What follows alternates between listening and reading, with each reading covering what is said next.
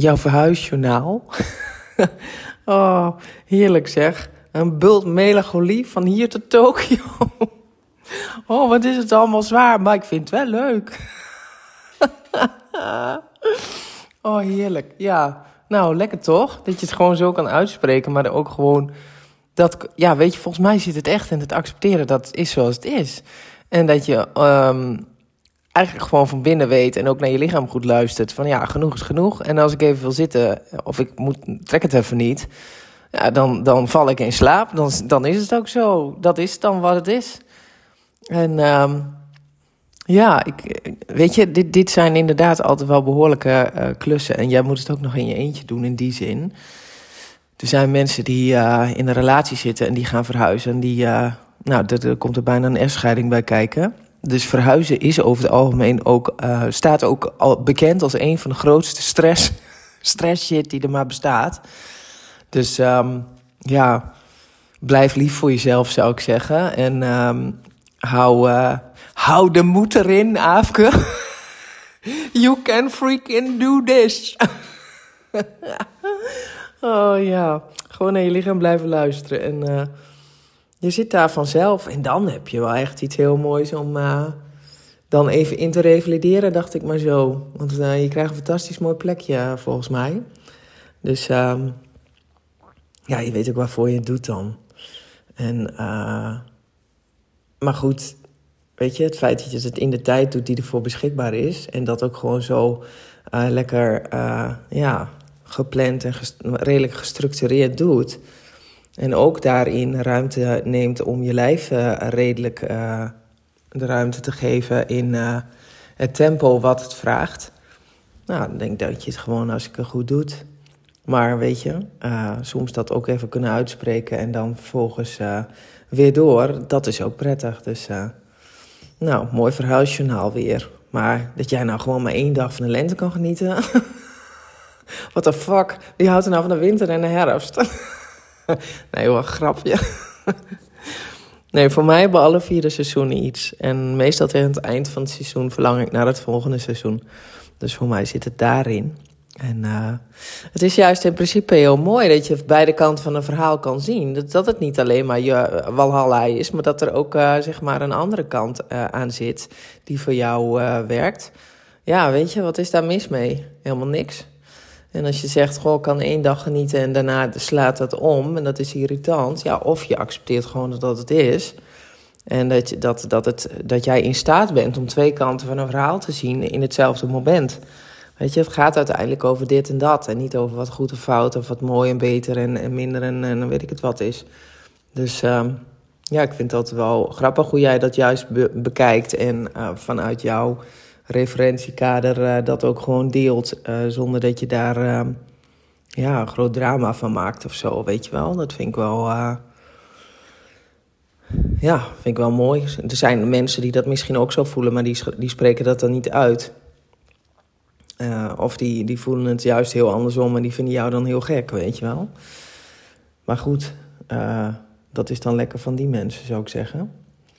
En ja, je had me wel eens verteld over uh, toen wij bij Bob Marley zijn geweest van One Love, wat overigens een fantastisch leuke film was. Ik heb overigens ook zijn design natuurlijk even opgezocht.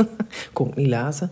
Uh, projector met 5.1 uh, profiel, dus hetzelfde profiel als ik, maar een projector met geen enkele motor. Maar wel iemand die zijn hart uitsprak, of zijn identiteit. als hij sprak, sprak hij vanuit zijn hart. Uh, vanuit zijn identiteit en zichzelf. Dus niet vanuit zijn ego, maar echt vanuit hoe hij, uh, ja, de richting die hij voelde, de identiteit, identiteit die hij uh, had. En in die zin, ja, One Love is dan, weet je, de identiteit, richting en liefde. Dus het was heel passend en vond ik wel mooi. En dat als je hem dan zo helemaal druk ziet staan op dat podium, ja, dan is dat toch ook wel heel prachtig om te zien. Dat hij dus gewoon de energie uit zo'n zaal trekt. En dan helemaal bijna ADHD daar uh, op dat podium kan staan uh, te flexen, zeg maar. Um, maar ook wel echt tijd voor zichzelf had moeten hebben om uh, die energie los te laten. En echt even in zijn eigen bubbel kunnen zitten. En ik herinner mij nog dat moment in de film dat hij daar boven op zijn kamertje zat. En dat in één keer zijn vrouw zo op het trapje stond naar hem te kijken. Dat hij echt helemaal in zichzelf zat. In zijn eigen proces. En uh, volgens mij had hij toen net uh, te horen gekregen dat hij kanker had. Ja, dat is dan ook wel mooi om die. Ja, ik, heb, ik had van tevoren niet gekeken naar zijn design. En, uh, maar ik kan nu zijn, die film wel weer een klein beetje opnieuw kijken met andere ogen. Uh, vanuit wat ik in zijn design heb gezien. Dus dat, ja, dat kan ik dan niet laten. Dat komt dan gewoon in me op. Dan denk ik, oh, ben benieuwd wat zijn design is. En hoe, uh, hoe dat relateert aan wat ik zie op het podium. En uh, nou, ja, dan heb ik dat gewoon. Is een beetje een tik. Iedere gek zijn gebrek. Dus, um, maar toen waren wij terug aan het... ik was, althans, ik zat op de fiets, en jij was um, wandelend. Uh, en toen vertelde je dat inderdaad, dat het zo onvoorstelbaar veel geld kost als je dat niet exact op dezelfde manier en helemaal schoon en pikfijn, uh, tip-top uh, aflevert. Daar had ik echt geen idee van, dat het zo streng was.